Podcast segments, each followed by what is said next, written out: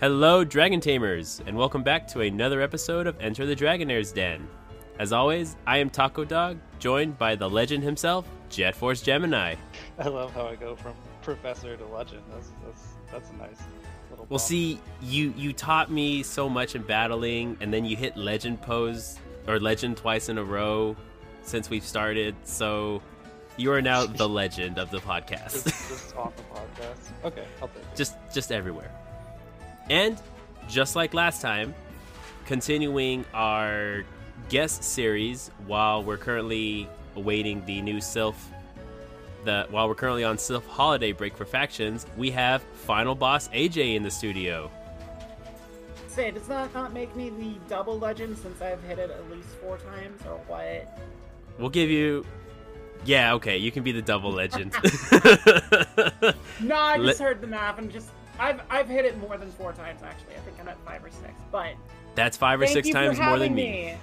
Thank That's- you for having me. I did not mean to be that freaking conceited on my entry to this podcast, but you gave me the opening. I take my opening. I mean, You got if to. you want to hand it back, I've hit it eight times. Oh well, I didn't start until season seven, so Alrighty, we're gonna have a tennis match between the legends going on in here. it's all right. I think I think Jet's probably beaten me at some point. I don't know. I don't. I don't think we've played officially. Maybe not officially, but probably in GBL or something. I I matched up against you. And who's who's this guy using freaking razor leaf and charm in the back? How dare you? You sure now we're not talking about custom over here? But no. Anyway, thank you for having me. I'm excited. I I heard I was like the third guest, so that makes me feel at least bronze worthy in my soul. And no, I I have been listening to the podcast uh, before. I appreciate what you guys do, given the coverage to the to the lower tiers in uh, in Silph faction. So happy to be here. You know, and then going off of that segue, I was really, really sad when I found out you weren't on the Queen Bees anymore because that was the first team we matched up against, and I said, "Oh, we're gonna go up against a star-studded one. We got AJ, we got DeFi, and we got Mama Climbs, just like the ones that I looked at." And I was like, "Oh wait, where where's AJ?" Big sad. I know, I know. I'm sorry. I, uh, I um, I mean, we can we can get into this whenever, but um, yeah, no, I, uh, I I had a talk with the bees, and like I had multiple offers from other factions to move on, and I'm like, well, we might as well see if I can actually, you know, make a go of it in the upper levels. So that's what I'm, that's what I'm doing, and so far, I mean, all signs point to success. Five and one in two battles. So. hey, Yeah, that's a that's a huge start. that that's a great start. All star for sure. Yeah, I mean, I, I swept six four ninja to take all his dream followers. So hope you got the. I hope you got that the receipts for that one. it's on Silph. On Silph right there. Alrighty, putting that in my notes now. Just don't just don't beat us too hard when we get up there and take all of our, our listeners. Of course, of course. You know, there there's always a friend's discount. Apparently, when you battle me. Sweet. Alrighty, so of course, you know, we're gonna interview ask you some questions. We're gonna get off on tangents because because of Silph factions not really bringing anything new to the table since, like I said, they're on holiday break in the opening. We do have a little bit of some Silph news, and or yeah, by the time this goes live, it will already be knowledge to everybody. But season five, Silph Arena is just a couple of days away, and they've come out with the first two waves. One of which is the Emberfield that everybody knows and loves, or that everybody hates because it's so central. And the other one is the Naiad Cup, which I'm gonna just call it the Butterfly Cup because that's what it looks like to me. I had to actually look up Naiad. Greek, isn't it? It's like a Greek being. Yeah, or it's just like the the larval form of like not dragonflies. Oh, so why isn't Flygon allowed in that cup? I mean, it's a Dragonfly Pokemon. Because Pokemon hasn't fixed it, so it's so Flygon's the actual bug dragon. I don't know if I would enjoy that, but I kind of would be interested to see how how they incorporate new moves into it. And I Yeah. mean, Flygon with Mudshot and Stab Megahorn. The thought. It's a very good thought. It's a scary thought. I love it. it's what I'm here to be scary and slightly off kilter when it comes to trying to figure out Pokemon stuff. I immediately thought levitate would not be as helpful if it was a bug. Mm. Well, That's yeah, no, true. it would have. Um, it would, you would have to have something else. Give it compound eyes. Yeah. There you go. Well, Exactly. It's already got the eyes. that's on brand. Compound eyes with stab mega horn, Or yeah, stab megahorn. There you Jeez go. Louise. There you go. Maybe that will be We the can- answer. If we can start with another tangent, I actually want to hear about more about the Mazer tournament you guys were both a part of. Oh yeah. So I I was invited by Mazer to be by Mazer Gaming to be a part of their shoutcasting team for the their weekly regional Rumble series. And my fellow shoutcaster was Mr. Dr. Pants. He and I go way back.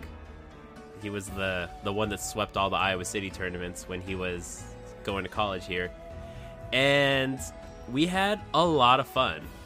We would we kind of messed up uh, on stream a little bit. You know, we had some some technical gremlins going off and just eating at my internet connection and we were also playing during a blizzard and the competitors also looked like they were felt feeling the the the sting of the the blizzard.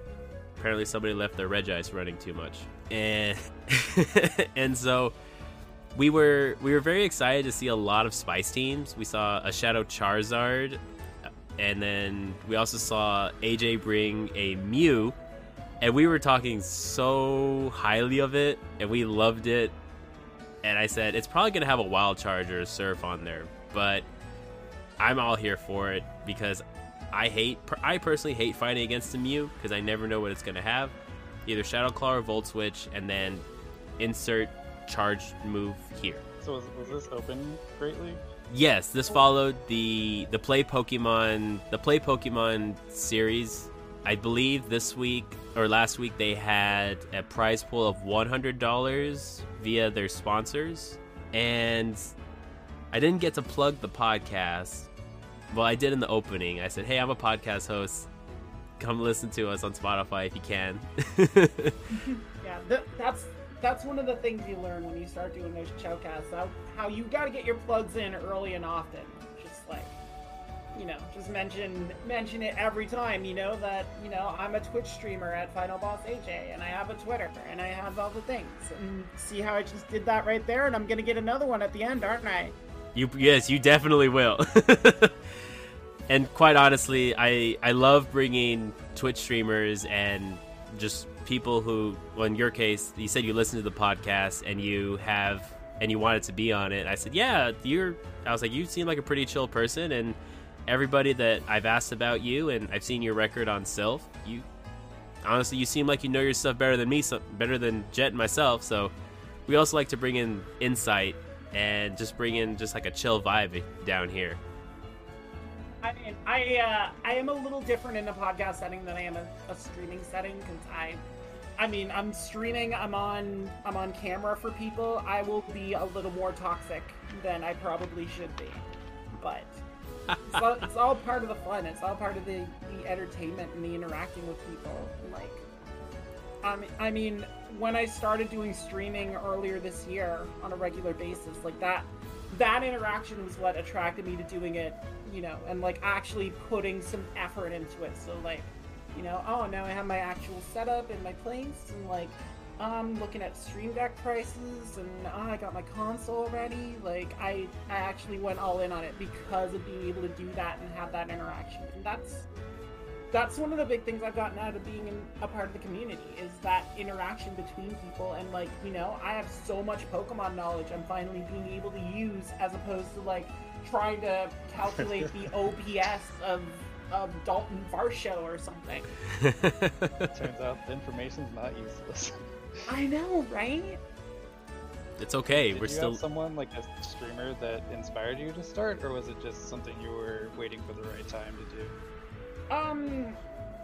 So, um, when I when I started getting into the um, the community, um, you know, I I started like a lot of people. I follow. I watch some YouTube videos, trying to trying to figure out what I need to do. Um, and then uh, the first streamer that I really followed on Twitch was Alfindial, um, veteran uh, Pokemon Go streamer, veteran variety content guy.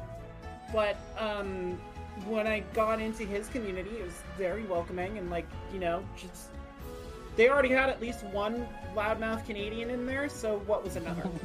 um, so so yeah, I I just started hanging out there. I started getting more info, and then um, when uh, when Na Hall started streaming, she was one of his mods, so I naturally followed her, and like you know just started bouncing around. Like I've gotten to know so many people in the community that that has streamed, and it's helped me be a much better streamer. I gotta mention Battle Bill at this point. Battle Bill's been a freaking darling, and you know shouting me out to the community and big upping, and you know having having positive messages that you know, sometimes are a little beyond me, but generally are a good way to have a community. So I, you know, I I've taken all that and I've been able to spread it and you know, kind of blend that with my own, you know, sassy, sarcastic. Um, I I don't know exactly what to call my style, but it's it's like, you know, um, I, I don't know if either of you are wrestling fans, but I've um, I've essentially described myself as uh, to wrestling fans as what would happen if you put Alexa Bliss's personality in Shayna Baszler's body, um, and like that's that's just essentially it. Like I I know I'm big, I know I'm imposing, but you know, I have a very playful side that is only slightly evil. So It's good It sounds like- your alignment. exactly, exactly. I was gonna say it sounds like a Froslass, to be quite frank. If I'm putting it toward like putting, trying to put you in a Pokemon. I mean, you know, a frozen girl who's motivated purely by spite. I I can't imagine identifying. Oh wait, I totally can. Um, yeah, yeah. There's a there's a reason why, um, Froslass is one of my like all-time favorite Pokemon. The second she was released in Gen Four, like just seeing her story, I'm like, oh, oh yeah, I jive with this. She's gonna be my ace forever. it's also the most broken Pokemon in limited Silph formats when it's allowed. Hey, hey, hey, hey. I mean, if you have a problem with her, deal with it.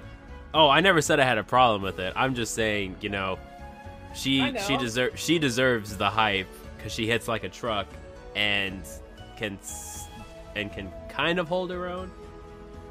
I, I mean, she does so much good work for people that respect her and know how to get her in positions to succeed. And you know, don't put crunch on her. But um, yeah, there's there's a reason why you know she's she's very uh, very much in the forefront of what I do.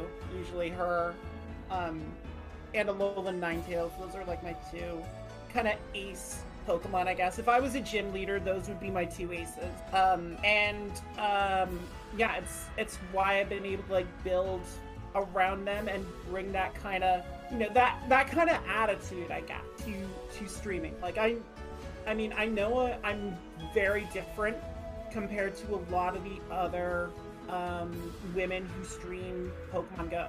Like I, I, I, I guess I call it a lot more aggressive, um, because I'm not just, I'm not just sitting back and being like, oh, thank you for the for the raids and thank you for everything. I'm like, all right, cool, y'all gonna learn something today. Sit down. So I um, I I do try try and take those vibes and put them out because like like I said, I know that's not something that's common in in the community, and it makes me feel glad to be a part of the community that I can be like that and still be accepted and you know people enjoy talking to me and having me on and listening to my bull like it's great Yeah, and I was gonna say that I'll be the first one to say I don't follow a lot of Twitch streamers. Like I have a Twitch account just to watch the Pokemon regionals or nationals when they did VGC and TCG way back when. I just never used it, but now that I've been kind of looking at Twitch streamers and see like what all the the hubbub I guess is about because I guess my age is showing a little bit or I'm a slow adopter. I was like, this seems pretty fun, and like you said, each each content creator brings something different to the table, and I'm all for it. Even though you said you said you can be a little quote unquote toxic at times, as long as you're not too toxic, like I mean, Yeah. you got the following. Yeah, I'm not. I'm not like you know act, actively sicking people on on other trainers, but I will. I will call someone um, a degen for running grasshole. Like I will not hide my emotions when it comes to you know seeing a Bastiodon pop up. And I know we said this was a Bastiodon free zone, but can we just take a moment to just bash Bastiodon for a second? Um, is like the Zero Suit Samus in Super Smash Bros. Zero skill, tap tap tap, everything goes away, game over, give me my trophy, please. Yeah, yeah. See, that's I'm I will call people out for that, and I've I've played streamers that are doing like a charm hole or something that aren't Jonathan Kelly, and I'm like, what are you what are you even doing here? You're just like like you you can get the win, fine, but I will not give you the respect for that win. Like you have not earned it with charm hole. I'm sorry. If, Yeah, if you come at if you come at me and you you best me with like um like a spice pick or you know I've, I've played so many mirror teams in holiday cup this past week and i think i've won every match because i'm like you don't know how to handle this team like i handle this team come at me um but that's the kind of toxicity i have it's it stems from a confidence in myself to be able to kind of go out there and that that wasn't easy to build up i will say that right now because i was not very confident when i started doing this i was just like oh i just trying to get 500 and I went to Toronto and I finished 500. I'm like, I can't believe I finished 500. I should have been way much, way better than I was. So, you know, it took a while to build up that confidence. And like I said, I put it out there and it may seem toxic, but I'm hoping it's not the kind of toxicity um, that, that destroys a community. Because I think we all know what that kind of toxicity looks like. Yeah, I've, I've been around I've been around Twitter long enough to know what happens. exactly. exactly. I'm, I'm with you. I mean, this this strikes me as Canadian levels of toxicity, where just like the fact that there's anything that could even par- partially be called aggressive, like, nah. Confidence, confidence is great.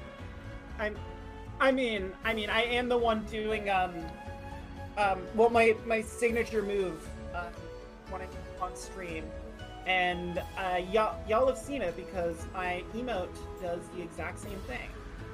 Um, is uh, I've I've had it called the John Cena, which is incorrect. That is not where it comes from, but the the emote of Froslass waving her arm in front of her face.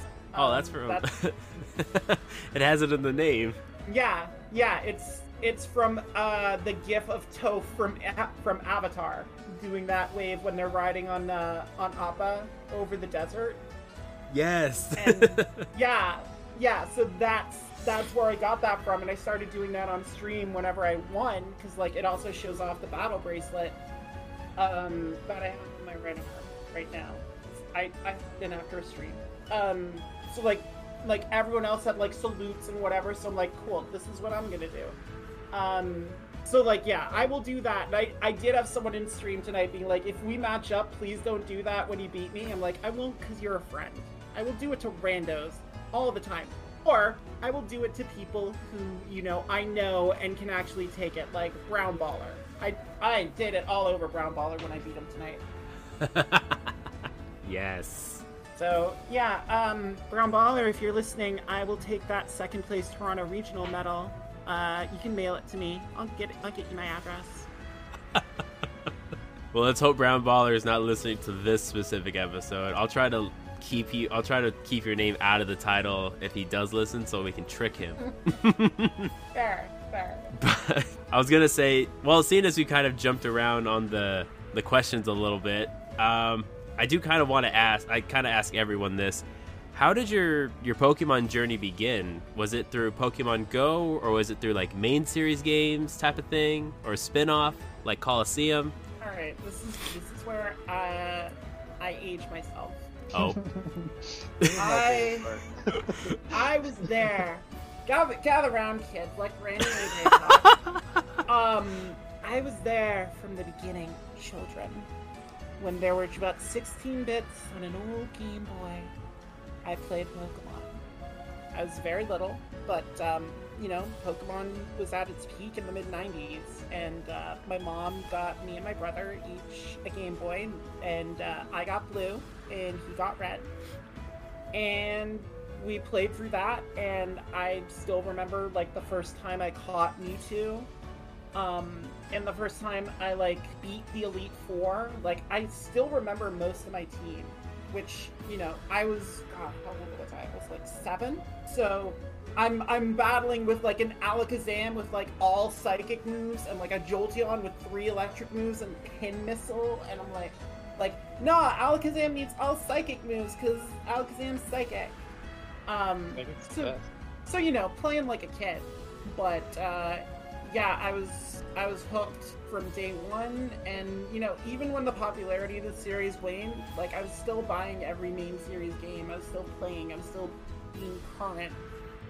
Um, you know, I I wasn't big on like trading cards, um, so I I wasn't really in on that. It was pretty much strictly main series games until Pokemon Go came out. And then, like, again, Pokemon and getting me outside, sure, I'm in. So, I started playing on launch. Um, and yeah, like, Pokemon's been been my constant throughout my life. And, you know, I don't I don't know what I'd really be doing without Pokemon if I didn't have that. So, my my journey's long. It's been fruitful for me, and I'm happy to keep it going as long as the series does not let me down. you, It you know, makes me so happy. I I was gonna say when you said Granny AJ, I started in Gen 2, so what does that make me? well, like I said, I've I've been around since the beginning. I've I've seen glitches off the shores of Cinnabar Island, and I've I've seen men spin round in circles for hours on end in the basement of a casino. That's beautiful. Well I couldn't said. think, I couldn't think of a third to add on to that, but you get it. You found the Mew behind the truck. Ugh, I tried. I someone traded me a clone Mew. I I remember I met um this kid Brian in uh, in grade school taught me how to clone Pokemon, and I sent him a Gloom, and he sent me Mew, and then disconnected, and that's how I got Mew, and that's how I got the 151 on Blue. So Hey, Pokedex. that still counts in my opinion. So Yeah. that's fair. So, little segue on that one. What is your least favorite main series game? Oh, Oh, spicing it up. oh, least favorite. Yeah. Look, um, like you mean, you mean strictly main series, not like Strict- spin-off or mobile yeah. gamer. Yeah, we don't count. We don't count. Uh, we don't count Pokemon Ranger, Colosseum, or XD. Hmm. Oh, I mean, those definitely not least favorite. Fun. Oh yeah, they were Um, fun. I, I started my uh, my playthrough on Colosseum on stream last weekend. Ooh, I gotta um, watch that. It it's still up there. I I might do YouTube if I'm not lazy, but um. God, least favorite. which which one let you I- down? Uh, I. All right. You know, I'm gonna answer this. There's one that I haven't actually completed yet, and it's Ultra Sun. That's fair. So, so I guess Ultra Sun and Ultra Moon are just the ones that held my attention the least.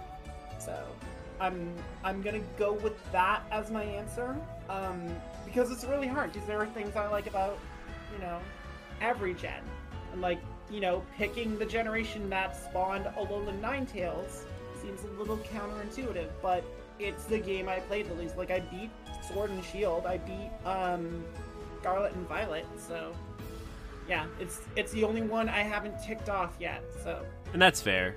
I I would I agree with you. Before so before uh, Ultra Sun, Ultra Moon came out, that my least favorite one, and I know that this is like the unpopular opinion on the internet now because the people that started Pokemon started on this one, was I did not like Black and White one. I liked Black and White two, but I didn't like Black and White 1 for some strange reason. You know what? I'll I'll give you that because Black and White Two is a lot better. Like it took Black and White and improved upon it so greatly. But I think because people got upset with Black and White and how linear it was, I think that didn't get people to give uh, Black and White Two a chance. And it is much better. It's still linear, but it's much better. I Um, think I was gonna say my main reason for not liking it was half the map was inaccessible until the post game. Yeah, yeah, and that's like I said, it's it's kind of done that way, and again, super linear. Like you have to go this city, this city, this city, and I think that's the first time it was really like that um, in any of the main series games. And like, I mean, Gen Six was bad for that as well because you had to go a specific path around uh, Kalos, but. Um, yeah, I can see that, but I will I will not hate on Gen 5 because Gen 5 uh, gave the Legend of the Dancing Queen, where I literally destroyed the Elite Four with a single Lilligant. It was so good it got a Hisuian form. Oh, I was so thrilled about that. She's like my second best Pokemon in Arceus. I can't wait to use her when when they're allowed to get Mm. ported over into Scarlet and Violet. Oh my god, I have uh, I have a Petilil saved for Pogo. I know Hisuian Lilligant's probably not going to be good, but I'm just like, give her to me. Let me skate over the competition. Watch her be the one that is good in the Master or Ultra or Master League, but complete glass in the Great League. Oh my god, it'll it'll be Breloom all over again. It's fine. It's okay. Number one in our hearts. Exactly. exactly. So, I guess kind of, I know you already answered question two a little bit uh, about your inspiration in Pokemon Go PvP a little bit, Mhm. but was there was there anything you wanted to like add on to? Because I know you kind of talked about streaming onto it. Uh, Yeah. So was like streaming your main reason for getting into Pokemon Go or uh, the community? Why uh, your stream community? That's what I was looking for. That you were Mhm. in got you kind of into PvP more, or was it just like, hey, there's a new feature, I'm gonna try it out to see if it's as fun as advertised? Uh, um, it, it definitely was community helping bring me in. Cause um, all right. So for for the listener, my Pokemon Go journey was essentially um, I picked it up uh, on launch when I was a student um, doing my post grad in Toronto, and I did it for. And I lived in Toronto for like a year, and then I moved back home to Nova Scotia uh, when I got my job. And then um, it was it was really nice to help me get into the community here um, a little bit. But um, the problem with the community in Halifax was um, I was primarily a gym battler, like, and because I work in sports and I worked at nights, I'd be going around at 2 a.m., 3 a.m., and knocking people out of gyms because everyone's. And there were people who didn't like that, and there were people who would just spoof around. And like, I don't have a problem with spoofers in this game, but the one thing I will say, if you're going to spoof, do not negatively impact someone else's good time. And there were people in the community who used spoofing to negatively impact other people's good time and just like essentially cyberbullying.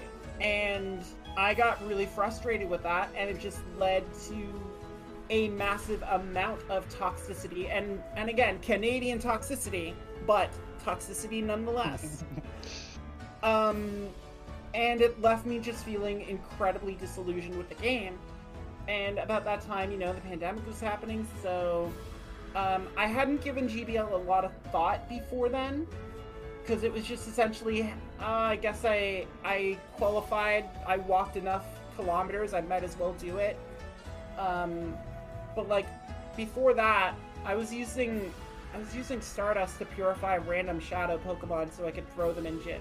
And that that is probably my biggest shame in this game is if you look at my purified um, total for shadow Pokemon purified, I'm at like 1500 and that is so much dust I could use right now to actually, you know, be able to compete in Master League or something, but um yeah, so once I started going into that and started like you know looking for Pokemon and building up my roster and stuff like that, it it was a lot more fun for me to do that than like look for hundos or look for shinies or anything like that. I'm just like I want you know to try and get as many rank one Pokemon and try and have as diverse a roster of Pokemon I can have to battle as I can. And I think Um, like I have my I have my phone up right now, so I'm trying my best not to uh, just ballpark it. But I started in February of 2021. Is when I really started taking PvP seriously. Um, I'm up to 238 Pokemon in Great League to battle with, and I have another like 300 plus mark as project Pokemon. so it's kept me busy, and and like I said, after you know the toxicity in my local community, I met a few people here locally. Um, big shout out to my friend Mystic Sparkle, um, and uh, you know some some other people like Tifos and uh, It's Reese, um, Lightning Ninja, who was part of that scene, but you know we made amends. It, it it got me to a healthier spot with the local community, and as I started, you know, being on Twitch and interacting more with people, and you know, people wanted to interact with me, it just made um, it gave me that sense of community I didn't really feel I had as a gym battler, and just greatly increased my enjoyment of the game. Like to the point where you know I went to Go Fest in Seattle this year, and I I went to my first regionals in Toronto. Like like actually traveling to meet people and and get that enjoyment out of the community. So that that I guess is the story for the inspiration and everything that's come out of it. Again, you y'all knew what you signed up for when you got me on here. I'm gonna ramble. you did. You did warn me. You you Yeah. did warn me. So it's okay. Like I, I love the stories from people that jumped in after PvP started, just because like I mean it, it makes sense in my brain that as a fellow Gen One player, like I mean battling is is the core of the Pokemon games, and so like when they added it, it's like of course I'm gonna battle. Like this this is what I was here for anyway. But when there's kind of that gap, like I, I just love hearing how people made the leap because it, it is a huge investment and especially like if you go from GBL to any of the show six formats that that's another huge jump and those stories are always super interesting yeah, and like it's it's made me think about Pokemon in a completely different way. Like I mean, one of the one of the stars of Holiday Cup is Dubwool, and when Dubwool first came out, um, if it had come out like a year before it came out, I would just been like, all right, here's a sheepy. What's my highest ID? I keep that one. Transfer everything else. Um, but because I've been in PvP when Dubwool came out, I'm like, I wonder if Dubwool's ever going to be good. I'm going to save this rank 26, and we'll see what happens. And then they give they gave Dubwool a double kick, and everyone wants Dubwool, and I has one, so I feel better. I'm not sad at all. I didn't get a Dubwool. Ah, I, can, I can hear it in your voice. at least at least you didn't do the thing like me and Donut where it was almost exactly the same IV even where we had saved one that evolved over 1500 Oh no! oh. Ah, that is pain. but I got lucky for one of the elite raids and it was one of the rare spawns that popped up what was that like a month ago so Oh, I have nice. one for holiday That's that's a good one. When you said evolved Kinda. exactly over 15, I was just thinking, how could this happen to me? I uh last year I caught a Snorunt that did the exact same thing, and it's like the rank Ugh. one Froslass. Uh, It evolved to like fifteen thirty. Big sad. So upset. But So it's fine. I still have. I still have my my original Froslass. That was one of the first ones I built for PvP, and she is still best last. So Did you see Donuts? Uh, Donuts Froslass that he's gonna use just to beat just to beat the other Froslass in CMP. I mean, I mean, I I see it, but uh, why not both? Donut. I mean, I'll I'll uh, I'll I'll spill the beans on this. The original Froslass that I had because she was the only one I had, but I wanted to use Froslass in PvP because of course I do. Um, her stats are she's 11, 15, 12. So That's not actually bad. pretty low level, but she gets to 14.99. So that's why I'm like, yeah, 14.99, that's good. So I powered her up, and then I used her in everything because she wins CMP against every Froslass, except that's for Donut. But I mean that's that's if he builds it true. That's if he has the dust to. That's if he's gonna use the dust to build it. it's okay. We still love you, Donut. Well, all right then. That's that's a good one. So we're gonna get, dive a little bit into your your factions career on this next one. So in the in the beginning, you mentioned that, or I kind of threw out that you were a member of the Queen Bees, and then you got recruited to a, a higher ranked team that was way that's actually way up there in the upper echelons that we don't cover. And you know, I was I was a little sad when I found out that you weren't a part of the the Queen Bees anymore, so we couldn't fight. But you know, you went on to one of the higher tier teams, and the it's backstage battlers, correct? Yeah. Okay, so before I open to put my foot in my mouth and some other one in the because I've been known to do that. I'm like, oh yeah, you're a part of this faction, right? It's like, no, I was I was a part of actually this faction. Like, oh okay, my bad. I feel But- like you claimed the final boss faction. I oh let's let's not open that can. we're we're How not many- gonna go How there. many notifications did I get? Like, how do you name your faction final boss and not have AJ in it? I'm like, I know, right? But whatever. They want that's, That's, that's I'm. I'm just gonna leave it at they they wanted to what's the word they wanted to be the the evil guys in that in that uh, tier and so they wanted to piss off as many people that's my head headcanon wanted to steal my thunder. Jokes on them. I only have ice. haha that's a good that's a good play on on that one but what i was gonna say is for the backstage battlers you know they're i i know the the captain hart. She's a very good friend of mine from from the canton server that i'm a part of. And when i looked at it it's like oh you fight for backstage battlers now. I'm thinking to myself she's going to a very good team. They got this.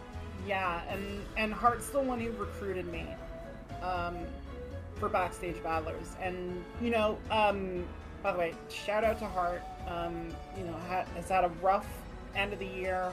Um, she's still in the hospital right now, but um, she's fighting back, and um, I'm I'm so glad to be a teammate with her, and looking forward to two of us fighting the same week. Because I mean, one of the big things I joined the team for was being able to, to battle with Hart. Um, because uh, yeah, like you want my factions um story.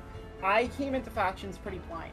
Like, um, there was uh, a DeFi actually set up the team. Um, and she's just like, yeah, we're gonna have a girls with PvP faction.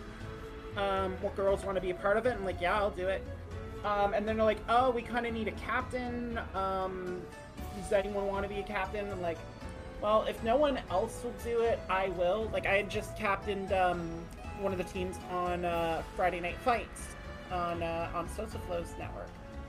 Um, and I'm like, yeah, sure. If no one else wants to do it, I'll do it. And no one else wanted to do it, so I ended up doing it. I guess that's the Canadian aggression being there. Like, yeah, sure, I guess I'll do it. um, so yeah, like I was going into that raw and like still trying to figure out like you know how how to actually do this on a regular basis to show six pick three. Um, and you know it was a growing experience for the majority of us, and like we've had a lot of really talented battlers on the bees. We had Alla Flutter as part of that initial roster. Um, Enhoff was on the team for like a cycle, but she's like, I don't I'm I'm just there to be an alt for you in case you're needed. I'm like, all right, I won't have you battle unless you're absolutely needed, and we didn't need her. So, um, but yeah, and then you know the people still on there right now. Like there's um, Hurricane Kaz who took over the captaincy for me when I left. Um, DeFi Mama Climbs, Solaria. Um, uh, like like there, there's it's a really deep roster and we just keep adding people and like the people who've been there since from the beginning i've seen such growth in and that was the big reason why i stayed for the bees was like i i viewed it as kind of a learning uh faction to you know help the the rest of the uh, the girls the pvp members that wanted to be on the team get better. And we definitely did that. Like um i'm gonna name check everyone just so no one's left out. But um, Bowling Bacon's one of the original um, battlers that joined the faction, and she's made so much growth from that first um, that first cycle she did. Um, Shadowin, who is our scout, um, she's been getting better and better in Ultra League since she took over that. Emma Five Cents, who took over our Master League slot when nothing but 100 left, um, has been getting better and better in that as she gets more dust and actually raises her Pokemon up. Um, Zamei, who came in um, after her old faction disbanded, and we need a couple couple people to come on. Um, Zamei has been a wonderful, um, calming presence, a very positive presence, and even you know as we get newer members in there, um, Athena was in and left, went to Pallet Town Red. Um, Quasi Goya was in at the beginning, and then uh, she's on the other Girls of PvP team now. Um, and then our newer members, Concentrate Queen and and Metaboo, who took my spot when I finally moved on. Um, like there's just been so much growth in the community in the skill level, and that makes me feel really good about what I did as faction captain and and trying to encourage that and trying to, to build the floor up essentially. Um, but when i started getting these offers and when you know we were down in open i i talked to the team. I'm like hey so i've got a couple offers to go to a higher tier and you know i will still be able to give you whatever coaching i can but you know what do y'all think? And you know couldn't be more supportive be like you gotta go you gotta go shoot your shot so that's why I moved to backstage. And like when I was looking for a new faction, I wasn't going to pick a faction that I wasn't comfortable with. So, um, you know, I I'd gotten like random offers in the past, but um, like I said, a couple friends reached out to me for factions, and it was really tough to choose. Um, but backstage has a similar kind of vibe um, you know, a bunch of people like actively trying to help each other get better.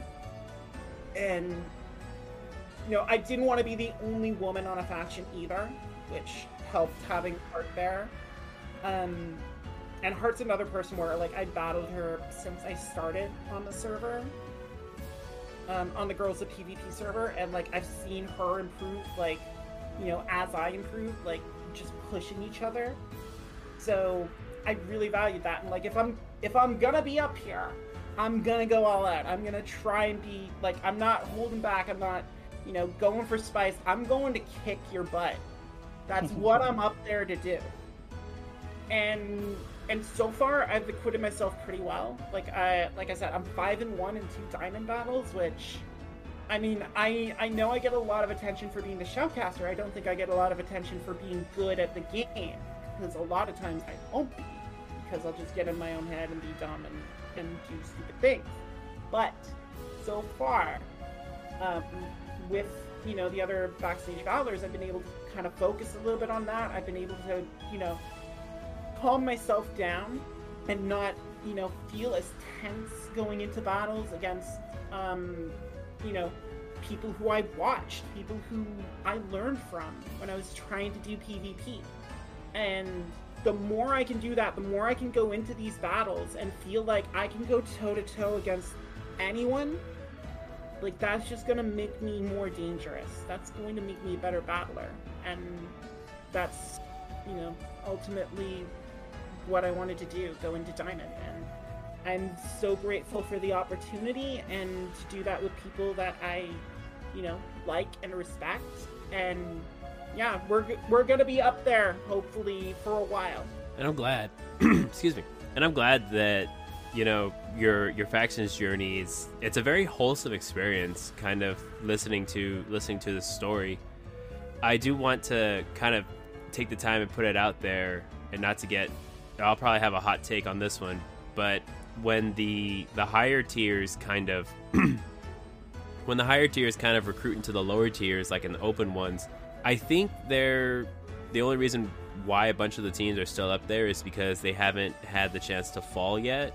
And I would probably put some money on the table saying that there might be a couple of open teams that can beat the uh, platinum, platinum, diamond, and emerald tier teams if given the chance, because so many teams have been recruited so heavily. Oh, oh god, Sub Zero with uh, with former Queen Bees member that I forgot to mention, but absolutely love Betsy and Calvin. I would I would put them in at essentially gold level, and like I mean last cycle we battled Stadium Elite Silver, which uh, yeah, no, that's that's no open team, not with Magic Mason on it, running me 3-0. I don't I don't feel any pain from that at all. well, you know, Sub Zero also has players like Reezy, the Black Luffy, and OG Player One. Those are the ones that I kind of recognize. And then you brought up Betsy and Calvin from uh, a member of the Queen Bees.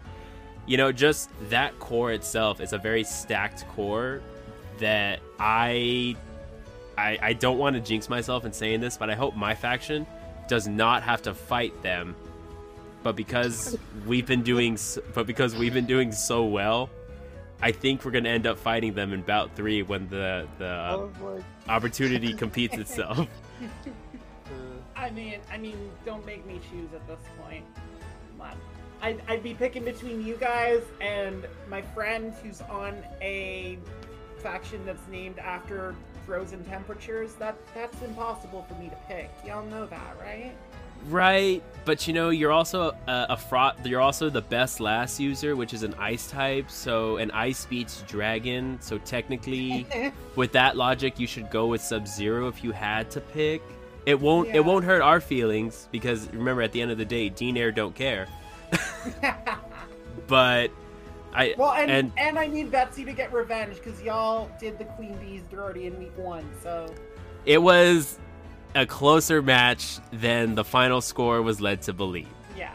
I, I will 100% say that. And, you know, we're going to go back to the Queen Bees in a second. Uh, Shadow in 4, I remember meeting her when she drove out drove out to my home community for a Kingdom Cup tournament and she had she did a what like she was very very nice uh she invited us invited Dr. And I back out to back to her home community, and we took the hour and a half drive over there to just kind of like say hi and meet everybody. This was all before the pandemic, but she is mm-hmm. definitely one of the the earlier players from season one that I remember. And when I saw that she was on the team, I'm like, oh, I remember this player. She was really good. I'm scared to match up against her because I lost to her last time.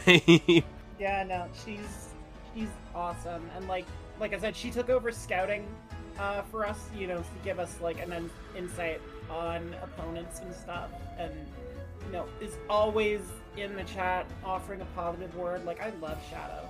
She is. Um, she she doesn't get nearly as much attention as some of the other members of the bees, um, but definitely cannot turn your back on her.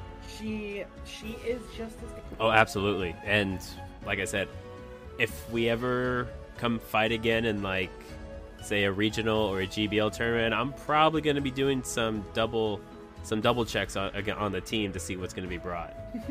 I mean, I can't promise I'll bring Mew, but you know, if you brought Mew, you can still change the team up and be completely okay with it, and people still probably couldn't counter it because Mew is just that that much of a wild card, you know? Yeah. And and that tournament that you called that I was in, that was part of why I had it on there. Just like like wild, so to speak. And like I, I think I got Alexander on that in the first battle that we did because I, I knew I built up to Grass Knot energy. I'm like, let's see if he actually thinks I have Grass Knot. Um, and he shielded, but then he shielded like the second surf too. I'm like, all right, you're just shielding your Swampert. All right, cool. um, but I mean, ten turns to a surf's pretty good. Yeah, and, and, honestly, that final match, even though if it, even though it was a 3-0, it was still a good match, all all things considered we we had fun shoutcasting it. Yeah, not uh, not a lot I could do about that. My my problem with that team was someone who knew how to handle Galarian Stunfisk and and keep it alive, and Wadaj very good at that. Yeah. Uh, actually, that, that was gonna be a follow up question. Uh, it was about about your uh, your about your uh, your faction team. That's the word I was looking for. Tripping yes, over my words for a second. up, please. Get, let, us get this back on topic. Yeah, I was gonna say, uh, but you all you already answered it by saying, do you feel like there's an added pressure to perform at a higher level, being a part of a higher tiered faction, or is this kind of like, hey, I'm home. This is still like like you said, a chill vibe. and there's really no pressure to perform because this the, you're just kind of gelling with the team, or you don't I feel like you have to prove yourself. I mean, there's there's always going to be a bit of pressure. Like that's just how I am. Like, and and like I said, that's one of the things I've been trying to work on is trying to deal with that pressure because that's arguably one of the biggest problems I have is that I will I will tense up. Like, I if I battle like a name or something, like I. I know, I know, like not the first Silph Showdown that I was a part of because I was in that one with Kaz and DeFi, so we were just all going at it. But like the second one, where I was like the only um, girl that PvP's in the tournament, that I felt more pressure at because I'm like I'm I'm representing an entire gender here. I need to be able to you know go at these guys, Mhm. and you know failing to do so consistently felt pretty bad.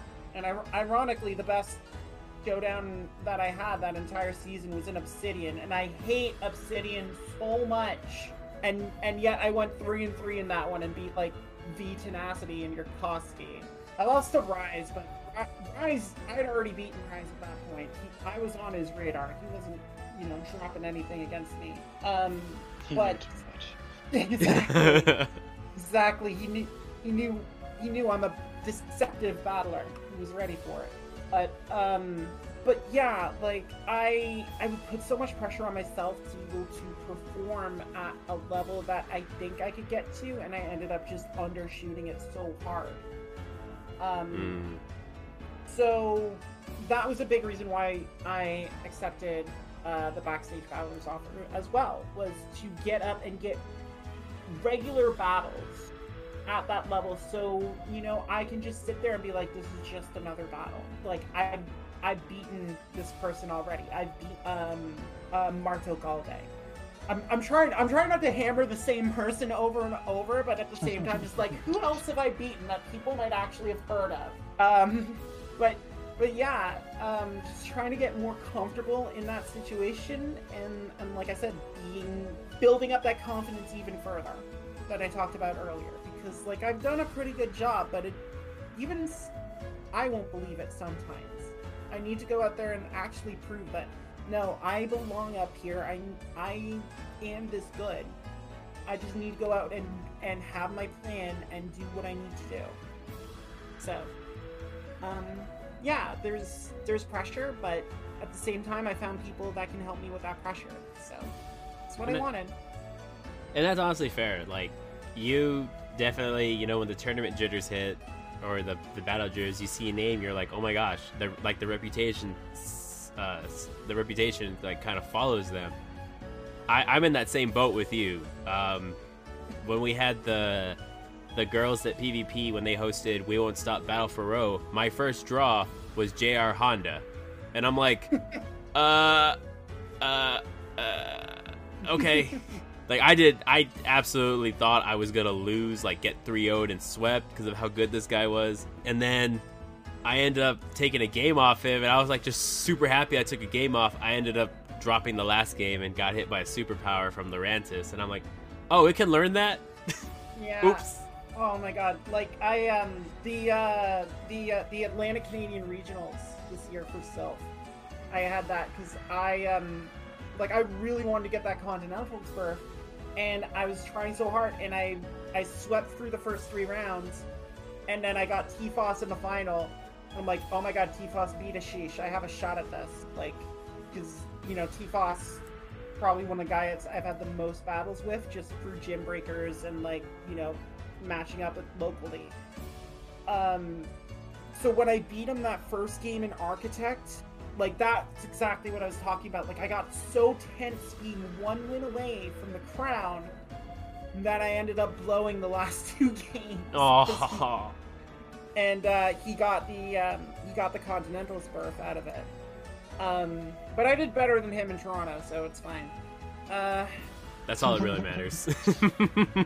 um, but yeah, I I know exactly, and it's like I said, it's not even just the name; it's the situation. Like I should be in that situation. I should be able to perform in that spot. I've done this enough. I I I can be here. It's just a matter of you know believing it my, myself and actually going and and getting the job done.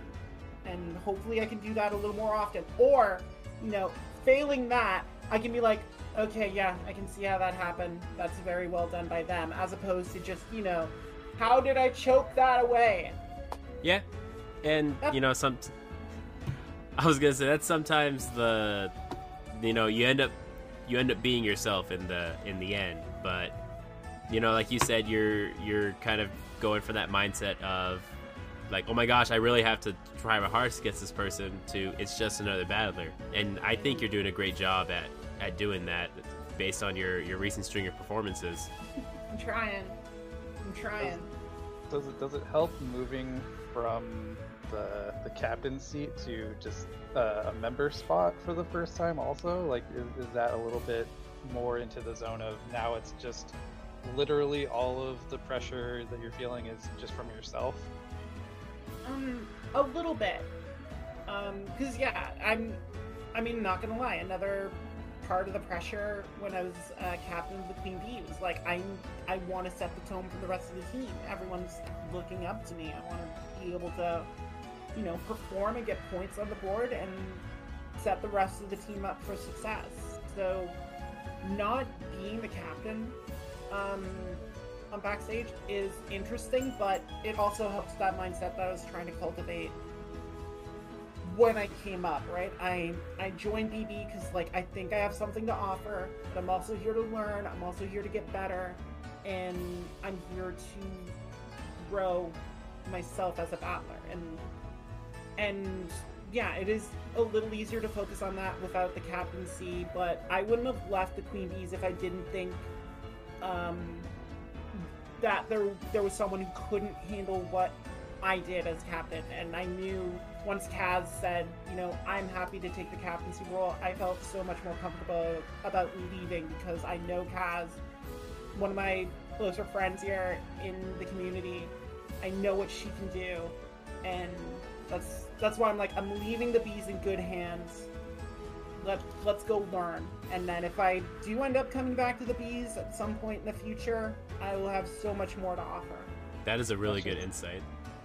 That, I mean, that's just such a nice position to be in, both as a player and then just like as part of a bigger community, also.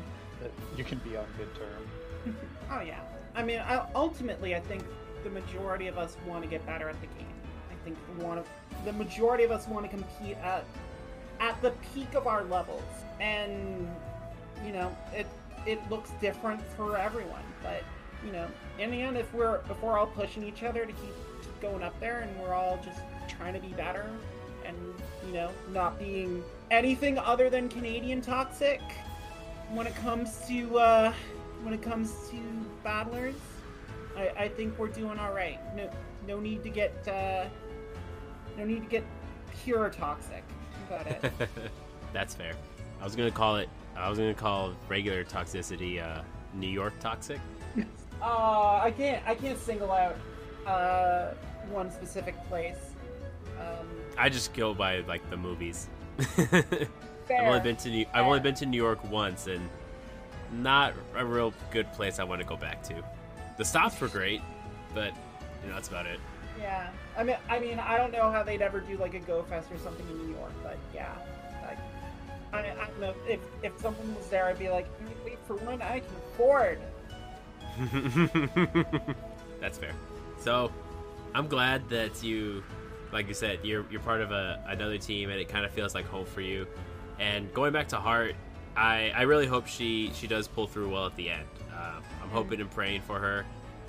I I think National Bowler was the one that kind of turned me kind of turned my direction towards that because I hadn't heard from her in a little bit, and I was starting to get a little concerned, and then in like the five minutes that I was gonna send a message checking in, just make sure everything's okay. Bowler sent me that, and I go, oh, oh, Yeah, okay.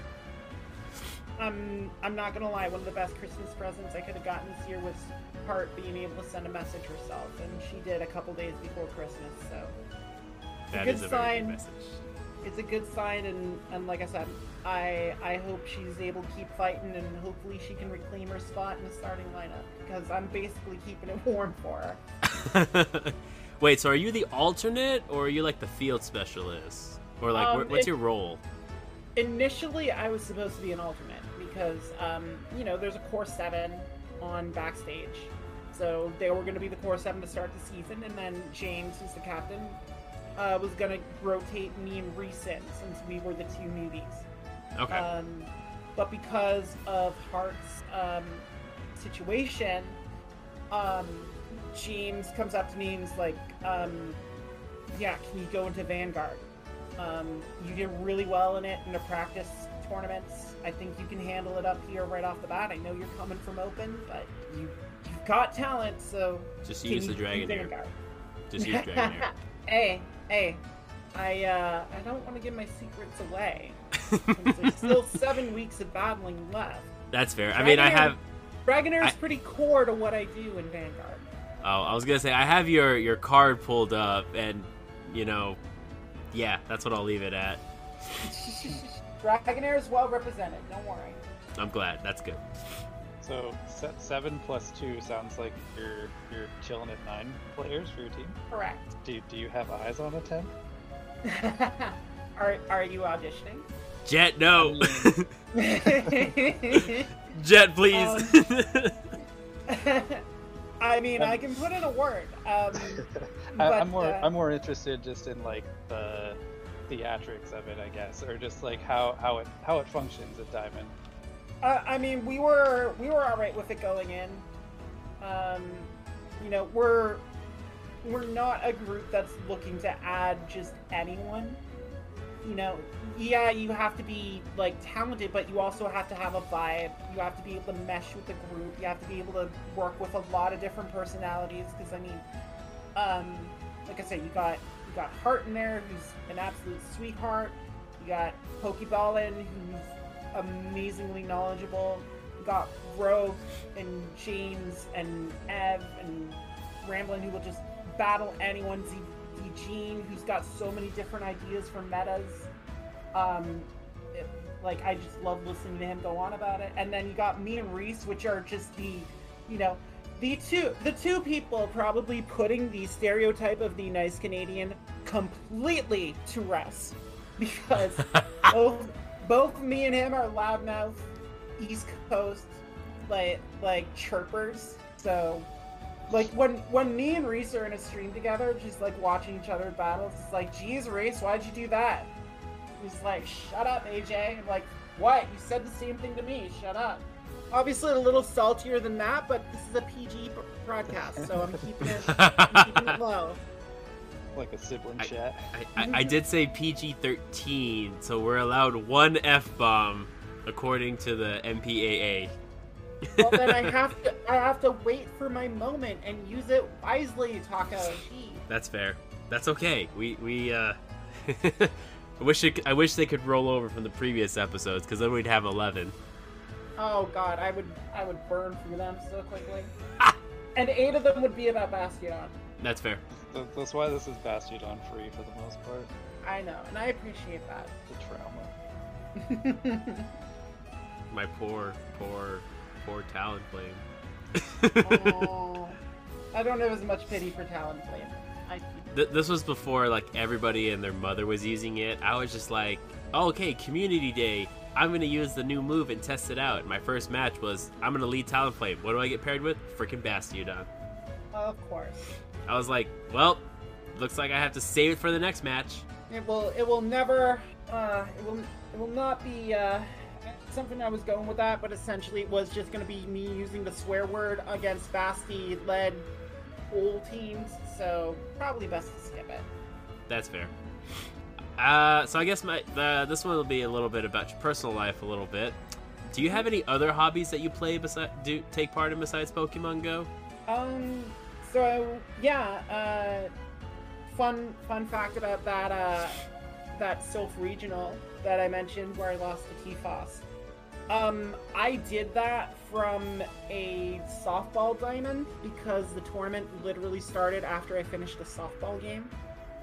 Oh dang! Um, so yeah, I'm just sitting um, with my back against the fence trying to blitz through the matchups because they were waiting for me too. I'm like, I'm gonna be there. I'm just trying to get through this game as quickly as possible. I'll tell them to sit me the last inning if I have to. Um, but yeah, so I I finished my game. I didn't even change out of my cleats or anything. I just sat down against the fence and started battling. And um, like I said, maybe that's why I made it to the final. I was on, on so much adrenaline from uh, from the game.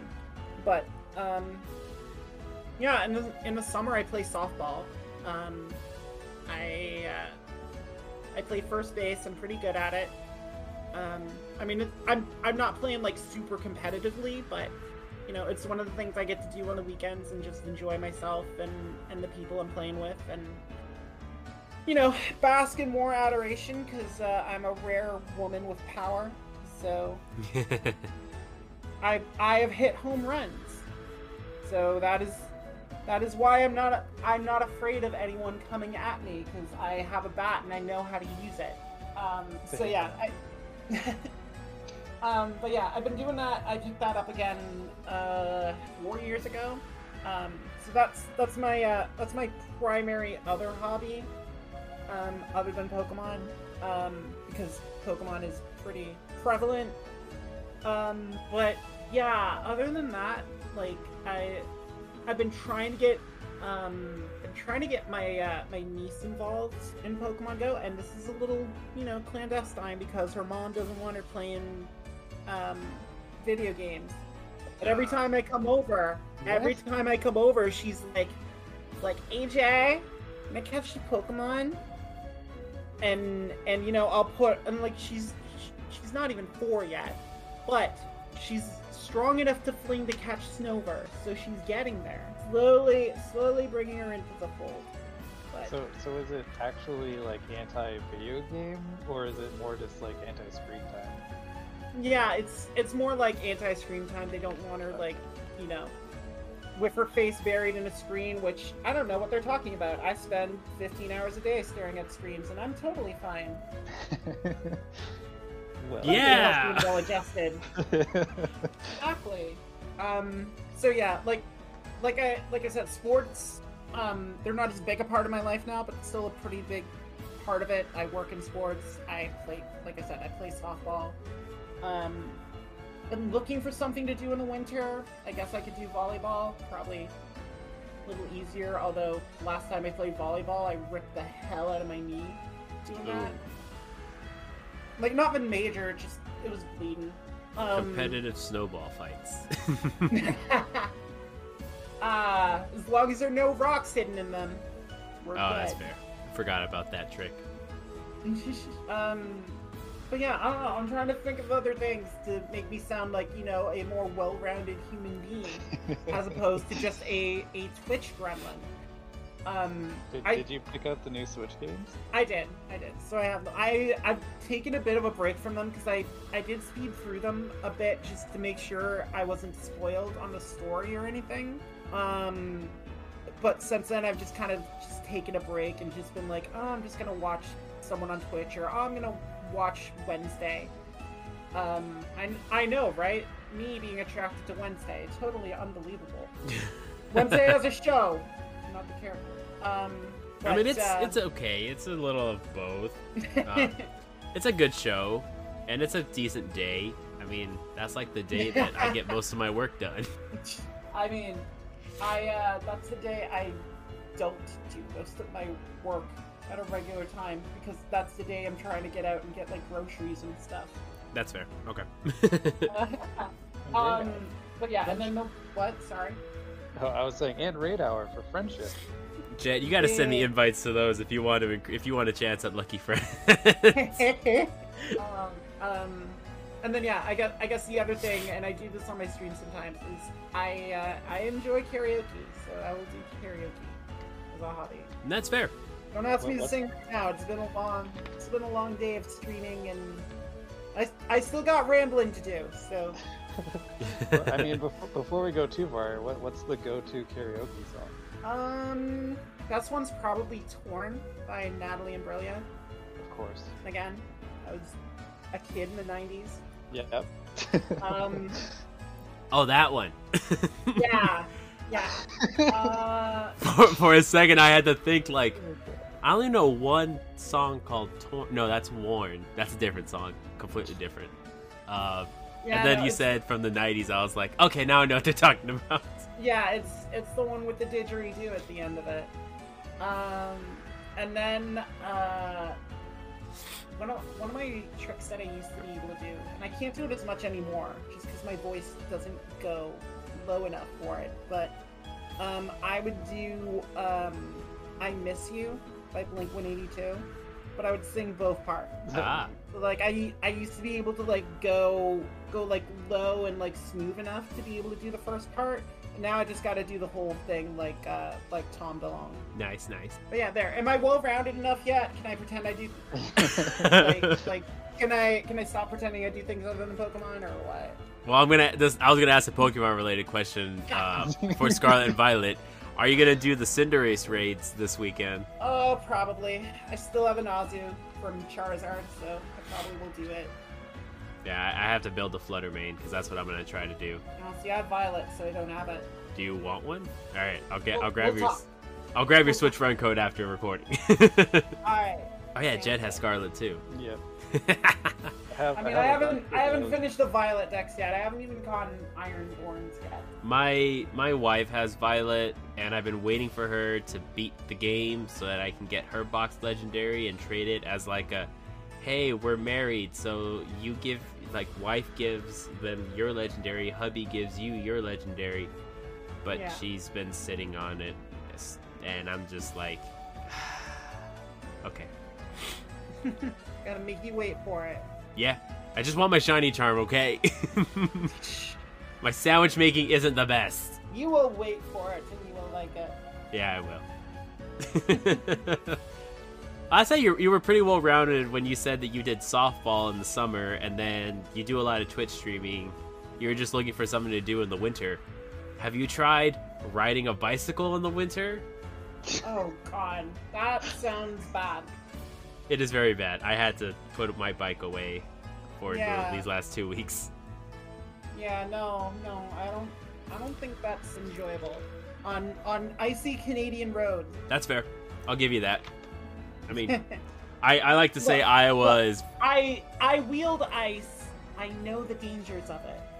And one of those dangers is going with a mountain bike that does not have winter tires on it. Yeah, I definitely want to get the studded ones. As I said that I put new tires on my bicycle, didn't put the studded ones on, and I've been riding on ice and snow for the last couple before the blizzard hit, and then the wife got mad and said you have to put the bike away until it's ready to get be warm, and it's gonna be 54 next on Wednesday, so I'll be see best day of the week Wednesday right there. So now I can go ride my bike. There you go, you're all set. But I, I would say like Is it- It's called patio season there. no. Not quite. Oh, I'm like, it's the middle of a polar vortex right now. No, that's the per that's the perfect time to be out on the patio. You don't need ice for your drink because it's already frozen. oh my gosh. That's disturbing. But I'm here for it as well. there you go. Business opportunity. Save on ice. Have frozen patio. Fair. Alright, so on the subject of Pokemon, do you have a nut do you besides Froslass and Alola Ninetales, what other uh what's your favorite Pokemon to use in like raids or PvP besides them? I I mean I mean you took the main two arrows in my quiver there. I, I had to. Other than Froslass and Alola Nine, I'm like, what else is there? Um, well, I can say Lapras because he didn't say Lapras, so That's fair. Um, that is that is one of my favorite tricks to pull. Um, is uh, when I run like triple ice teams and people see Lapras in the lead, and then they instantly swap out thinking it's on Ice Shard, and then I start water gunning them. It's hilarious. You're I- evil. I did I ever say I wasn't? I love I it. mean, I mean, I made I made no. I'm I'm the woman who beat Rise with a razor leaf Abomasnow. That's that's peak degeneracy. I know, I know, and he never saw it coming. you were and supposed then that's why he kicks my butt every time after.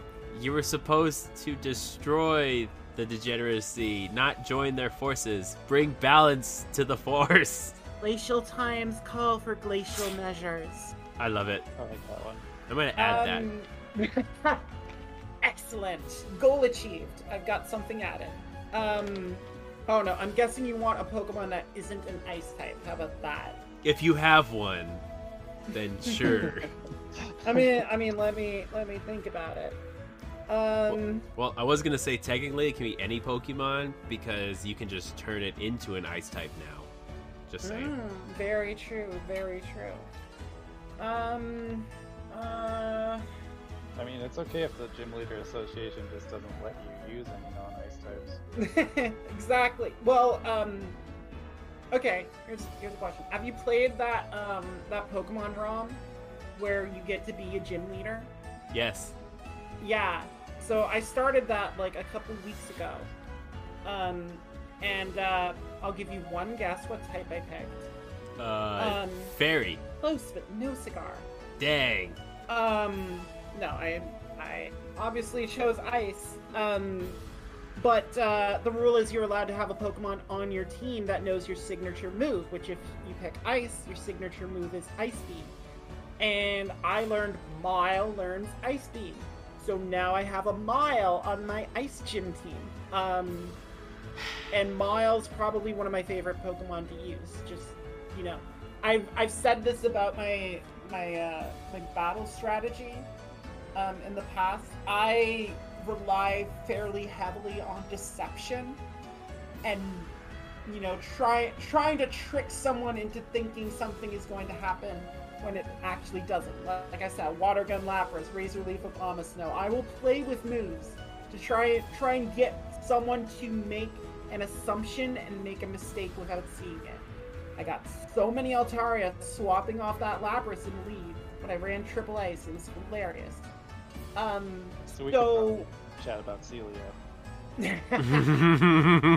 um, but yeah, Jet. Mawile's Mawile's does a Seaver Pokemon, and like Steel Fairy is such a unique typing. I know Tinkaton has emerged and taken all of Mawile's Thunder, but um, like it it was just one of my favorite Pokemon just for design and and concept, and I would Tera Ice Mawile in a second.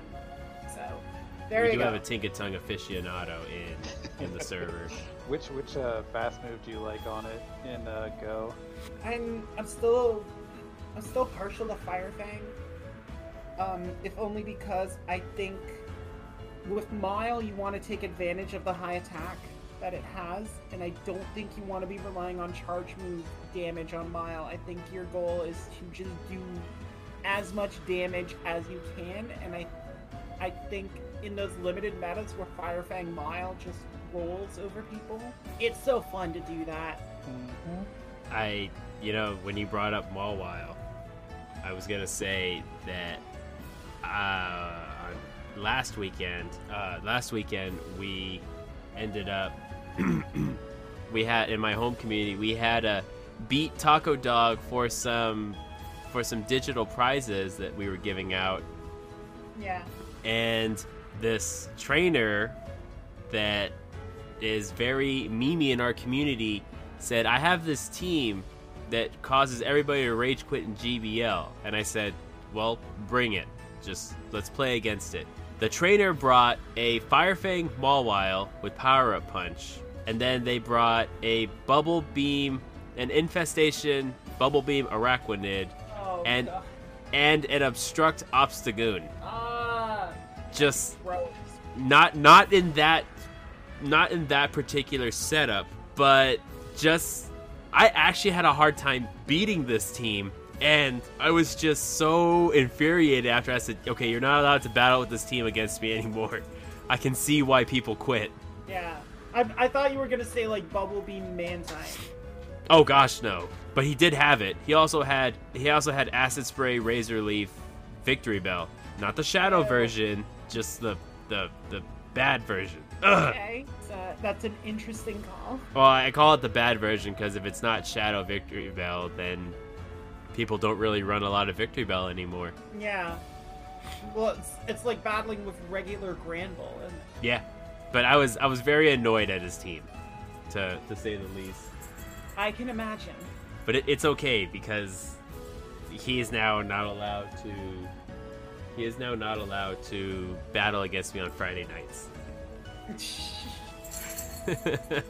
but so my next question is going to be: With uh, how do you feel about the direction that Silph Factions is headed when they bring out like future fields or changes to formats? Was there anything that you liked specifically that they Mm. did over your time? Or- I mean, this is going to be interesting how they do this this wave thing because um, one of the things I was a little annoyed about was like you had to wait tournaments perfectly to be able to you know get up in ranking and stuff. And if this one is just like do 40 battles, whatever your rank is, um, it feels. I'm gonna be honest. It feels almost like an overcorrection but I think there's a happy medium in between where there is some weight to like the quality of your battles and then the weight to someone who actually wins tournaments. I think there's a way to balance that. And it looks like they're trying to do it, which is good. Um, as for the metas, I mean, you're gonna run out of metas eventually. Like that, there is a finite con- number of configurations you can put typings in, and just try and parachute Pokemon into. Um, so I feel like, you know, trying to preserve the freshness as much as they can. I get that. And, you know, we're probably to see more metas come back from the past, which I mean, it's great for me because I never played them in the first place. Because, again, baby when it comes to Silph. Um, but, you know, eventually you you have to start being able to do that and recycle them and make them feel fresh. And I think so far with the factions uh, metas that they've done, they've done enough to make them feel fresh enough that people who already had experience in those metas, um, you know, felt it, it was new with the new Pokemon that were in there. So I think in that case they're doing a good job, and we'll we'll see um, what happens. I know there was a fair amount of factions turnover um, this season, so we'll, we'll see if if that's a pattern that continues. But I mean, there weren't any more or less teams down and open than there were the previous cycle. So you know, Mhm. people are still you know excited to compete in these team formats and and with good reason because they're the best way to get better at the game you're working together with a team you have active coaching in battles like it is the way to improve your skills like in in a in a safe well structured environment with the right people is the best way to improve your skills in this game to have feedback and and have coaching and be able to learn learn about that so i think the people itself are making factions better and you know we'll see if these wave changes give Silph what they need to be able to adjust the calculations and make it so that the overall competition is better. Gotcha, gotcha. Well, I do also want to point out that with every, you know, with every quote unquote season that Niantic does now, when they change moves, I think that you can kind of go back and recycle an old meta, and there'll be some new twists. Like maybe a Pokemon Hmm. that was banned can is no longer banned because its moveset got nerfed into the ground. Looking at you, Registeel. Uh, Walrein. I, thought, Walrein. I thought you were looking at Nidoqueen. That too. I, you know, Nidoqueen was just that Pokemon that was an unintended side effect of all of these buffs, and it happened to be the perfect storm for the Queen, which Hmm. that's that's honestly fair for it. I ran Nidoqueen before. I ran Nidoqueen way back in I can't. I think it was Twilight Cup in season one of Silph, and it was awful. but that everyone was running it, and I was like, oh wait, I have one built. I can use her. So that's why I kind of jumped on the train.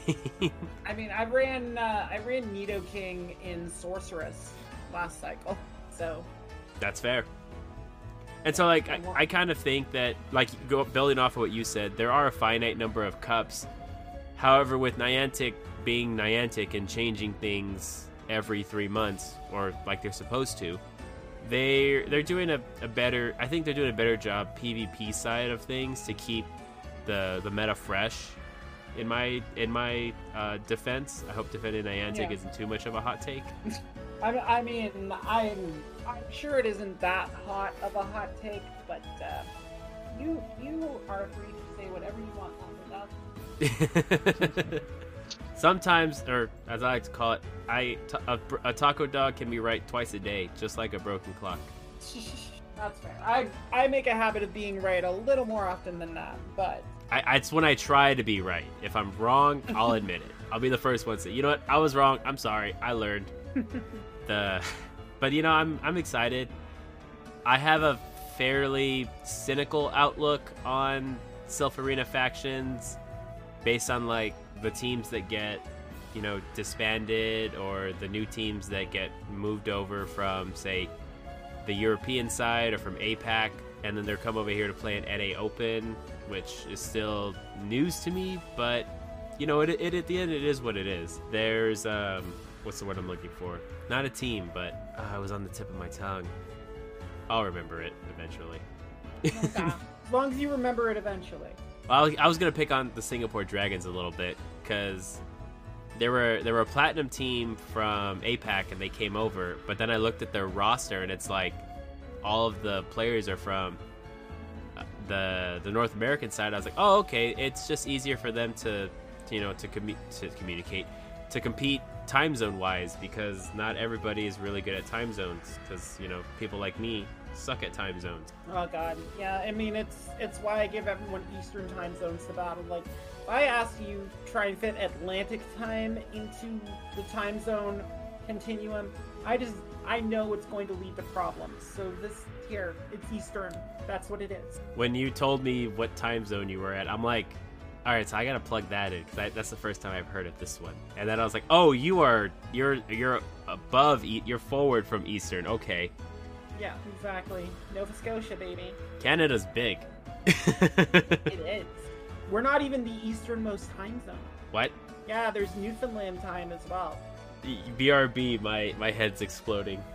Taco dog. Dang it. Ta- taco dog.exe has taco dog.exe has stopped working. Must send. Uh, uh, my one goal is to make Taco Dog's brain work for the entire podcast, and I have failed. I'm sorry, Jeff Fourth Gemini. it's a bridge, a bridge too far. I know. All right. Oh, well. I, Learn for next time. I've rebooted. I'm okay. Golly, that was that was good. Scary, but good. I I mean that's on my Bumble bio, so scary but good. Oh lord. so, suffer, but you're gonna like it. Are we back in high school math classes? like that? I did like math. I was I was very good with numbers. Um, I'm not going to disclose how good I was at math. Uh, undergrounds, it may expose me as uh, not counting properly when I'm playing Pokemon Go, but. Okay, your secret can be safe with us. so I, I was like, I got one more question to ask you, and then we can take a short, quick little break and move on to the community, the second part of the show, if y'all are up for it, which is where can our listeners find out more about you, AJ? Oh God. Well, I mean, if they haven't gotten everything from me talking all this time, I don't know. I thought I covered everything pretty well. But if you can't get enough of me, then who can blame you? You can find me on Twitch at Final Boss AJ. That is where I do my streaming. That is where I am my usual lovely, charming self. Usually at 1 p.m. Eastern, um, no, wait, no, that's 1 a.m. Atlantic. Usually at noon Eastern, Monday through Wednesday. I'm confusing myself on the time zones now, so thanks. Um, you see? noon Eastern, Monday through Wednesday is my usual like block streaming time, and then I will kind of just wing it the rest of the week because my job is my job, and you know I carve out whatever time I can to do streaming because I enjoy it and I enjoy the community. Um, but yeah, those are the definitive times. And then if you want the other times, follow me or subscribe to me or join my Discord or whatever. I make announcements. So you can do that there. Um, you can find me on various Pokemon Go broadcasts around, whether it's Mazer or Gym Breakers or Silph Continentals, um, or you know, play Pokemon. If those people are listening and willing to fly me, I am willing to broadcast. So talk to me.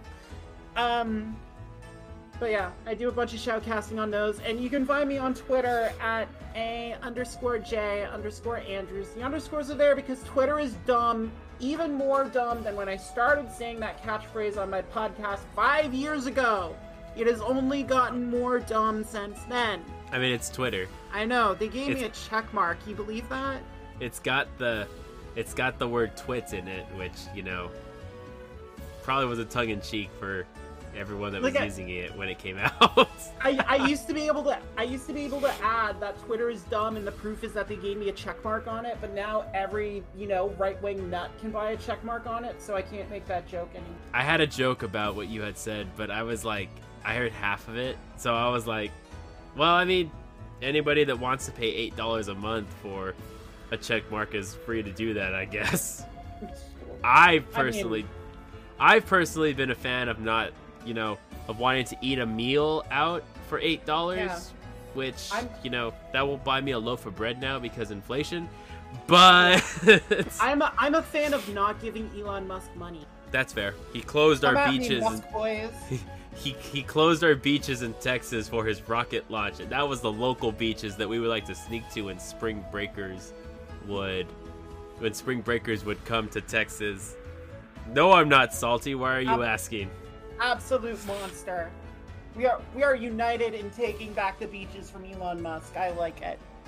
Actually, on a semi like on a semi serious note, when I took my my wife my well now my wife down to Texas for the first time, we were going to that beach, and we found out that the Texas Border Patrol had kind of blocked it off and they you're allowed to drive into it but because like the there was it was a rocket site it was like more high secure at the time but they were building it and we I didn't know about it.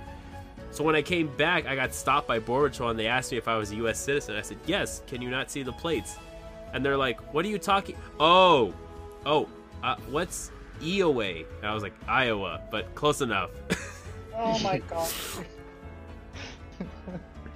In their defense, most in, in their defense, Texas is so large that you will spend half a day, half the day or half the night traveling through it because it is 840 miles north and south, 860 miles east and west.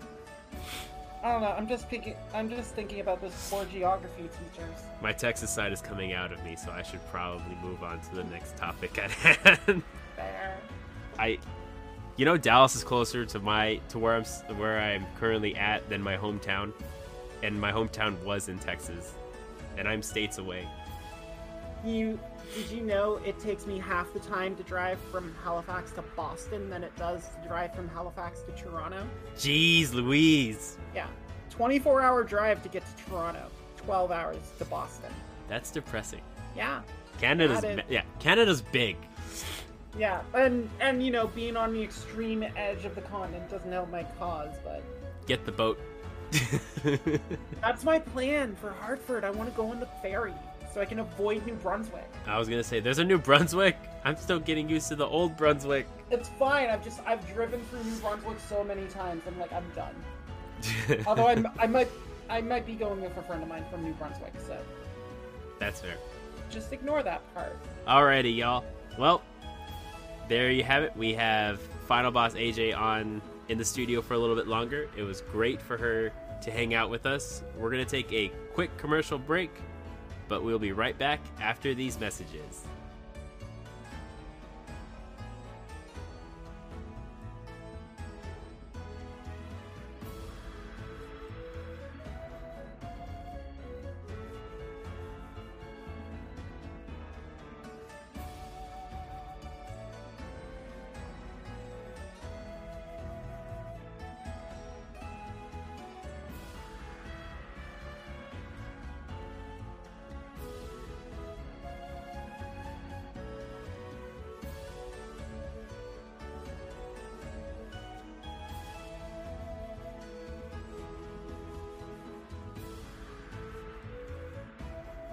Welcome back.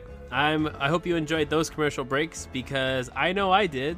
It started raining here, so that's kind of nice. Ooh, that's a rare sight down there in the in the desert. Yes, Yeah. I. My, my sister, my sister's coming to visit tomorrow from Canada, so it's it's getting a little bit more dreary for her. Oh, I was about to say, were the commercials for cloud seeding equipment? How'd you get rain in the desert? Uh, I was gonna say we did a rain dance. Oh. Uh, That's you, fair. You had you had your your Ludicolo out doing rain dance. I, Ooh, Doctor, Mr. Doctor Pants will be really happy to hear that. something. Mirror. All right, I remember that guy. Alrighty, so real quick uh, tidbit: we do have a Patreon on this of, of this podcast. You can support the show for as little as one dollar. Donating gets you access to secret parts of the Discord, as well as Q and A's and one-on-ones with us. It helps us keep the digital lights on, and you know, we're just here to provide entertainment. If, however, you're unable to provide monetary compensation, quote unquote, just give us a review on wherever you listen to your podcasts. We really do appreciate it. It makes the algorithm happy, and new Pokemon trainers can kind of listen to us if they want to see what all this Silph stuff is about. We do also have a Discord that's going to be linked in the description, where we will be having the monthly Silph Cups as well as fun times in GBL, as well as some coaching if anybody's around. So, with that being said, it is now time to jump into the community section. Way back when, we had asked you all, what spice pick will you be running in Ultra League? And our good friend and longtime listener, MC Mario, said, the evolved form of Rhyhorn. If that wasn't a giant setup for the next Pokemon I was about to say, we'd almost be we'd almost get hit. But I'm not going to be hit on this time. it's Slugma, right? It's Slugma. Gosh darn it, I'm not falling for that one either. That's fair. That that is for a specific subset of people. Sure, will enjoy that. I I very much enjoyed that too. So I was gonna say, first Pokemon. you know, an XL Rhyhorn. I think that'd be a good spice pick in the in the Great League because I don't think it'll go up to the Ultra League. I don't think it has the oomph. It does not. That's fair. But I mean, I use I use the evolved form of Rhyhorn when um, when alchemy was a I did an alchemy tournament because it was one of the only sources of water damage in that meta. I use I use the evolved form of Rhyhorn in the Rose Cup back in season two, where I had I made everybody that ran Charizard and or Drapion cower in fear because it had Mud Slap and Surf. Uh, one of my uh, one of my first successes in Silph was um, was uh, I think Commander Cup. I think was the third meta I ever did, That was- and That was a good one. I like that one. I think I think it was Commander. I'm thinking of. Um, but yeah, because I didn't really have anything um that I could do. I guess Commander was the fourth one I did technically, but um, I ran Claydol on um, the majority of my teams, and all I did was mud slap people who were like, "I have a look, I have Toxicroak and a Alolan Muck and Lanturn. You can't beat me." I'm like, "I have a ground type. There is a ground type in this meta. Come at me." See, I on that note, I actually brought Alolan Ninetales, but I ran Powder Snow and Weather Ball just for the ground type that I ground types that may I may see. I remember that one, but I, I did still also bring Alolan Alolan Muck and Toxicroak for, and I brought Alolan Golem. Oh, I I brought uh, Toxicroak and Alolan Muck too, but my the only commander I had on my roster at the time was Jellicent, so that was the Mm, I I think my commander was Noctowl because you had to select it first, and then everybody had to like pile it against it. But that's It's okay. Bad if I don't even remember. That well, I can pull up your Silph card and tell you. it's I was about to I, say, I how was, do you think I'm remembering this? I was I was gonna do it. I was just like, uh, Anyway, anyways, Claydol Ultra League Spice. you know, I don't have one built yet, but that's not saying that I'm not gonna do it. I don't know. I was trying to get it back on topic. I figured I should I should probably stop derailing. That's do- fair. I- Did, did, did you play Ultra, AJ? no, I've been in holiday. Didn't That- you that's- say goodbye to Premier Classic? Nope. Uh, well, yeah, I did play that. Um, I played that a bit when it was just Ultra and Ultra Premier Classic, but that's because I had no choice. I made the Um, choice for you. Yeah, yeah, really looking forward to this week of Master League coming up. Oh boy. Oh, you- it's gonna be. I was gonna say, don't you mean Holiday Cup Ultra League Edition? Yeah, yeah, that's what I'm doing. Quadcast? But uh, You can lose and still get dust. yeah, I'm I'm trying to think of the spiciest thing I ran. I got mad at the meta and I ran like Waterfall Primarina for a little bit because like everyone was running like Charizard, Walrein, um, Charizard, Walrein, Swampert. Every time I'm like, behold, a water fairy that actually gets up here. What now? Um, and it turn, turns out the answer is Blast Burn twice and Primarina faints. So yeah, it didn't work out as well as I hoped. I mean, Waterfall still counts. Primarina was that Pokemon that's not supposed to do well, but it's doing really well. And it's getting Hydro Cannon in 2023. I, I, I don't know what how to feel about it. Cannot wait. I can. How do we feel about Chespin? It needed it. this. It needed this. It's Yeah. and uh, however, in my opinion, it's too little, too late, because Wing Attack. See, see, here's the thing though. Frenzy Plant Chesnaught may be the closest thing we've had to a hard check to Galarian Stunfisk.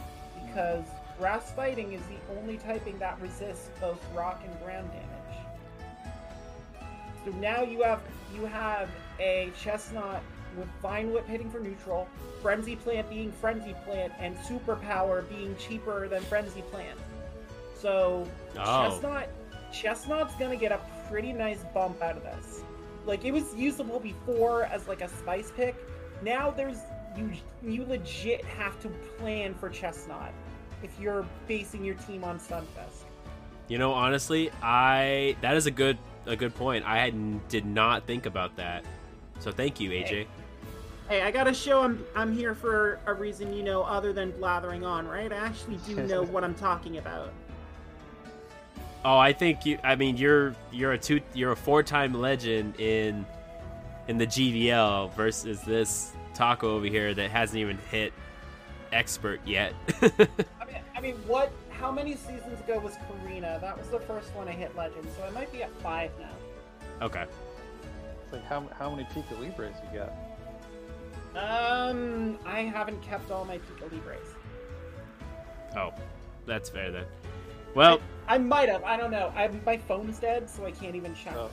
right now. so with that being said, we're gonna go ahead and answer this week. I guess this week or this time's community question, depending on next time we ask another one. So with season five Silph just on the horizon, it's literally days away at the time of this recording. What is your goal for season five in Vanilla Silph?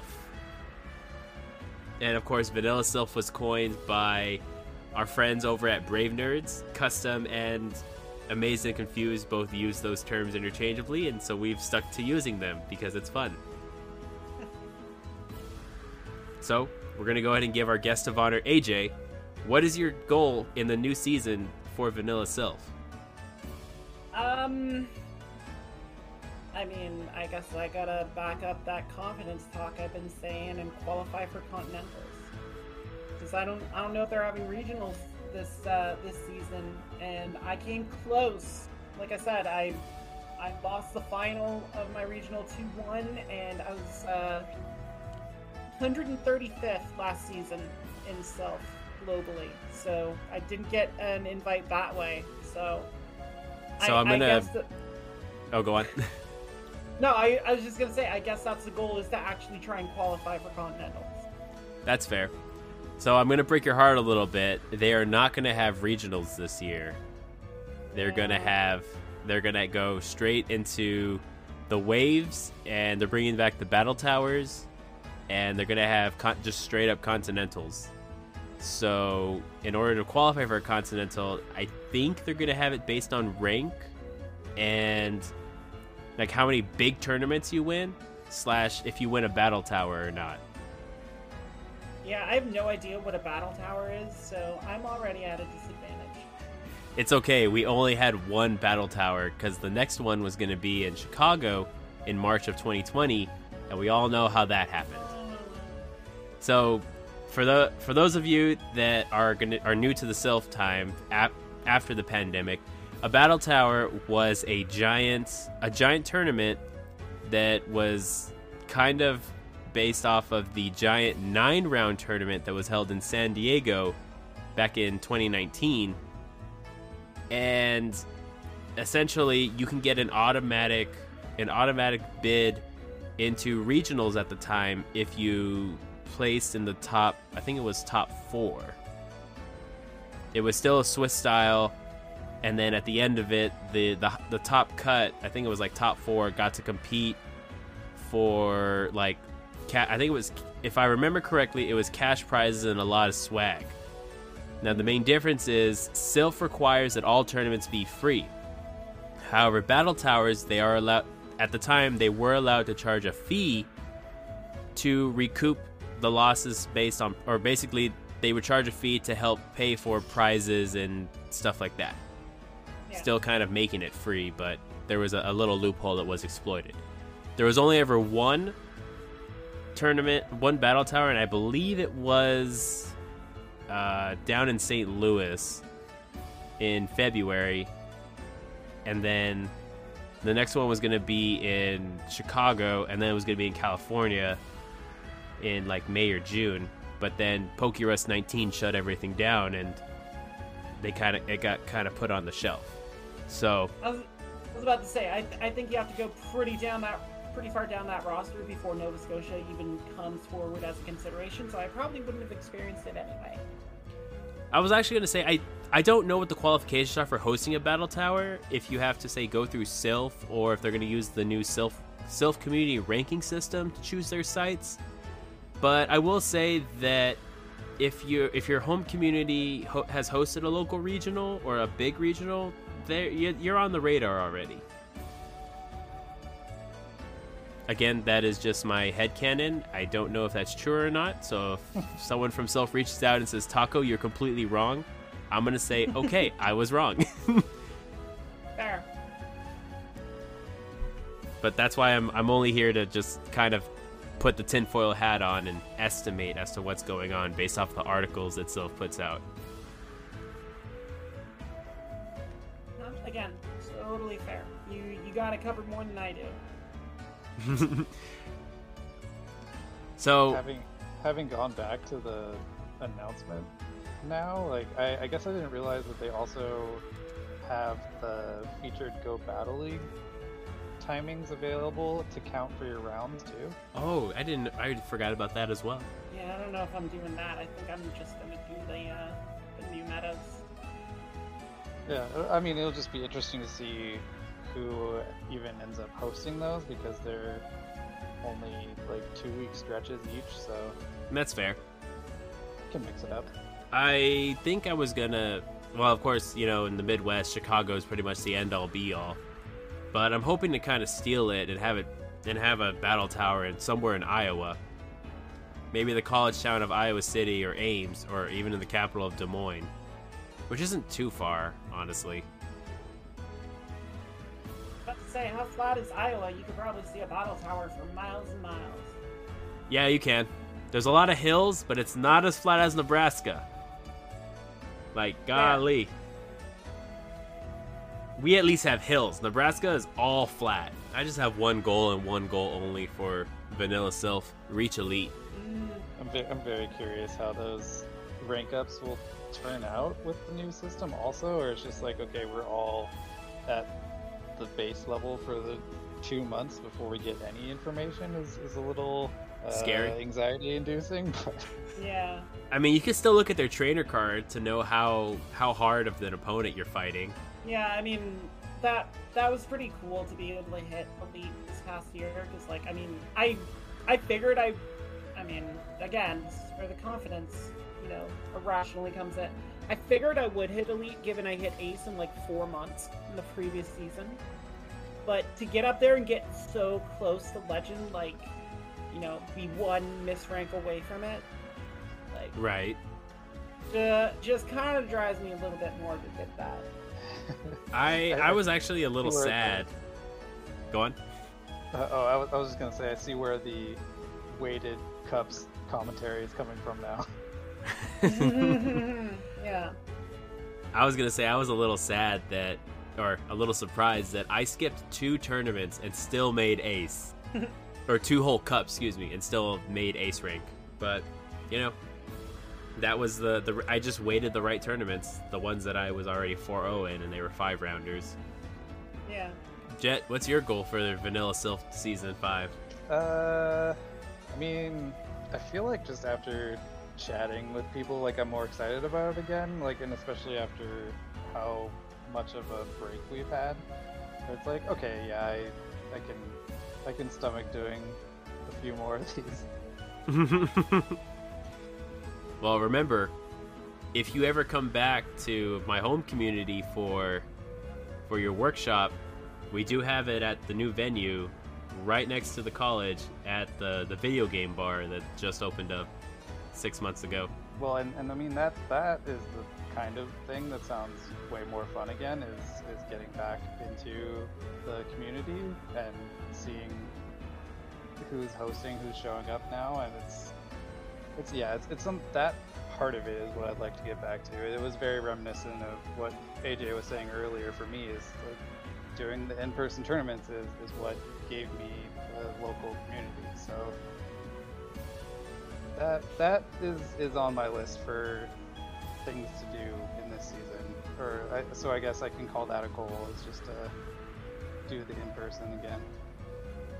That's fair. So, like I said before, our our question for this time is going to be what is your goal for the new season of Vanilla Silph? If you you're more than welcome to answer it on Spotify, there will be a that question will be posted there. You can at me on Twitter or at the podcast on Twitter. I forgot to plug the Twitter as well. Oh well. We are at Dragonair's Den, Dragonair Den on Twitter. You can answer the question there. Alternatively, you can join the Discord and just say, "Hey Taco, this is my que- this is the answer to my question," and I will be more than happy to put it, and I'll be more than happy to read it out loud in the podcast, even when you try to troll me like Mr. MC Mario. So it is now time for the salsa bar, where we roast Taco for the shenanigans that he did during the past during the time off of recording. And I knew this was gonna come up, so I figured I might as well get it out of the way. So, going back to Friday, we the community admin is part uh, is part of the uh, like the codes that they get from Niantic, and told me to battle battle some trainers and give them codes if they win. So I said, okay, fine. So one trainer had already beaten me, and for my last code, Jet challenges me, and we're going back and forth. Uh, he beat me the first game pretty easily. I played my my my heart out, just managed to beat him in the second game, and it all came down to the third game, and I tapped the wrong charge move that could have sealed my win against him. And he's able to fire off his charge move and beat me and take the last community day ticket. My favorite part of that whole thing was I thought it was over, and then I heard someone chime in like, "Why? Why? Why do you use that move?" and I said I mistapped, and so I lit- quite literally threw the match, but I just wanted to win. Yeah, wanting and doing are two entirely different things. Taco learned a lot in that battle. Learn not to hit the wrong button. yes, Well, and which types that fighting resists or doesn't resist? yeah, I did. I, I remember that one because I was like, oh, I, this this type doesn't resist this type, and everyone's like, no. Oh yeah, Como. Did not know my Como counts. Oh no. Yeah, that close combat sneaks up on you. It was very, very, very eye-opening. Uh, I'm I'm trying to get my Como ready for Ultra League. Got it from Caleb Pang and in uh, in Seattle, just to bring it full circle um, from all the astronauts right there. Um, but yeah, I don't know. I don't know. I have an idea on what I'm running for Holiday Cup and Ultra League. Figure that out. I have not even looked at the meta, to be quite honest with you. Is it, is I- it very different this time? I don't know, honestly. I I know that normal. I think it's the same typing, but I know that normal types are allowed. So I'll probably dust off the Porygon Z, not because I want to, just because I I built it. Might as well. oh, Porygon Z is going to be ranked terribly, but I'm all for it. They they don't take into consideration the fact that you get the debuff on every single tri attack. Yeah, that's true. But it's just going to be dominated by XL mods, and I'm not looking forward to it. You, you mean you don't have your Ultra League Aurorus build? I don't even have a Great League Aur- Aurorus built. What are I'm you working talking on about? that Ultra League Aurorus. Hoping, I'm hoping I have enough candy for it. But Aurorus is just so threatening. I hate it. I'll probably do Master League. Am. Is it just open? I think it is open, but you know, I have a Shadow 100% Dragonite that I can use, so there. But what can you do? So, uh, with that being said, Jet, how's your GBL progress going? Uh, did make it oh like past rank 20 I think since the last time we checked in. oh yeah, that's good. So just just hanging out in Ace, um, matched up against Custom today, which was at least that was like I knew it was going to be a fun battle. And did you win? I did not. We had like almost mirror teams at the time. It was it was just one of those where one of his normal types in the back beat mine, so it was just like, all right, well, we had a good time. so what's uh? You said you're chilling at Ace. What's your your rating? Uh, I think it's right around 2400. Uh, the, the other thing I've been doing is just keeping track of uh, legendary encounters, which I mean has been easy so far because it's zero. But to actually keep count of like how many that's out of and to you know catalog what I'm actually getting and it's a little less depressing that way. Did you? So you haven't played a lot, right? No, I, I played I played a decent amount. I, I have my ranking now from Ace. I'm sitting at 2236. And that was that was the entry number. No, my entry number was 2150. Oh, moved up. Nice. I did. I'm I'm happy. But I was at at the start of today, I was at 22 2274 and then I had two back-to-back 2-3 sets. And so I've got I've got 3 sets left. I'm hoping to climb a little bit, you know, before my ranking tanks into oblivion next week. Yeah, I mean, I'm I'm kind of in a similar boat, but I'm hoping my my Ultra League Holiday Cups keep, uh, keep me up. I'm not. I'm just gonna answer it myself. Do I'm, it cuz I was going to ask you next. I figured, but uh, yeah, 2,700 making the expert push as at the Oh. time of recording. So You- yeah, that's that's why I've been getting all these all these main battlers while I'm trying to stream, and it's why I gotta beat Brown Baller 10 on stream and then lose to Shady Equation. But That's um, okay. You're putting us to shame, that's for sure. Yeah, I had a 13 and 12 day today, but I was I was playing around a little bit trying to figure out all right, everyone's um everyone's figured out uh Dunsparce lead is kind of good. So they have to be ready for it. So um, there were too many teams that were just hard countering Dunsparce, Lanturn, Froslass, which is what I had been using because Uh-huh. my last Froslass. No. Um, so I um, I've altered the team a little bit for the remainder of this time in Great League, and uh, when Ultra League comes out, my best buddy Hundo Froslass does as well.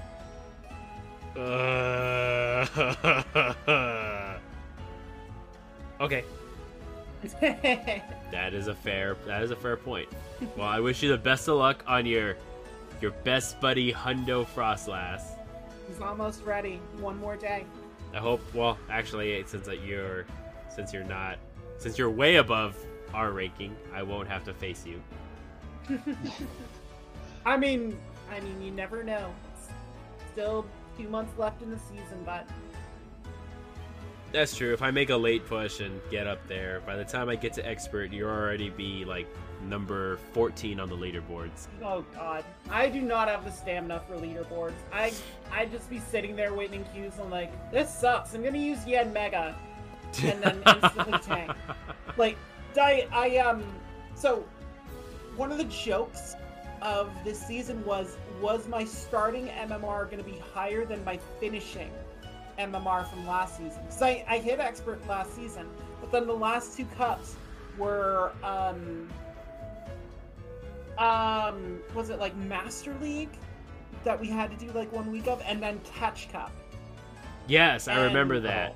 Yeah, and I don't have a Master League roster because I don't have anything um, maxed out at level 50 that isn't for Ultra League or Great League. Um, and then for Catch Cup, because uh, last season I was in the middle of moving, um, I didn't actually go out and grind much. So I didn't have any Pokemon that were really eligible for Catch Cup. So um, the team that I ran for the majority of that cup because I had no choice. They were literally the only mons I built that were eligible. Were Runerigus, Woobat, and Lavani. I gotta ask, how well did you do? Not well. Not well at all. A lot of lot of Noctowl, a lot of Skarmory, lot of lot of Pokemon that feast on on Lavani and uh, and a team that can't really handle uh, Crunch or Ghost or anything. But I did get 150 with that team, so I was very proud of that. But I ended at like 2279, and my starting MMR this season was 2281. Oh, So Yeah. All those moving up. gains. Yeah. I I needed the dust, boys. I needed the dust. that's okay. I'm I'm not going to like I said. I I don't give a uh, insert the weekly expletive here. Um, since we're using it. Um, I don't give a bleep about leaderboards. So yeah, I would much rather tank and run Pokemon I want to run, as opposed to try and do leaderboards and just sit there like Arrow for like three hours and get like two battles in. That is not my idea of a good time. And I play this game to have fun because it is a game and I want to have fun. Oh, that's why we play this game? I know, right? It's a novel concept, but I think it might catch on. Nah. Uh, expose cool, myself though. as an idealistic young Canadian trying to bring peace and joy to GBL. What a fool I have been. That's Moving okay. Fire Nation attack. you know, honestly, when when it comes to that, I just leave it at GBL is GBL. I get my fun in the show six pick three format. There you go, bud. Now, when Niantic does the show six pick six format for all the chaos, that'll be the day. Oh man. Or show show eight, boot boot two, and then run with six. Oh, that's the that's that's difficult. Hold on, I gotta I gotta step away for a second before I I short circuit again. And I'm back. There you go.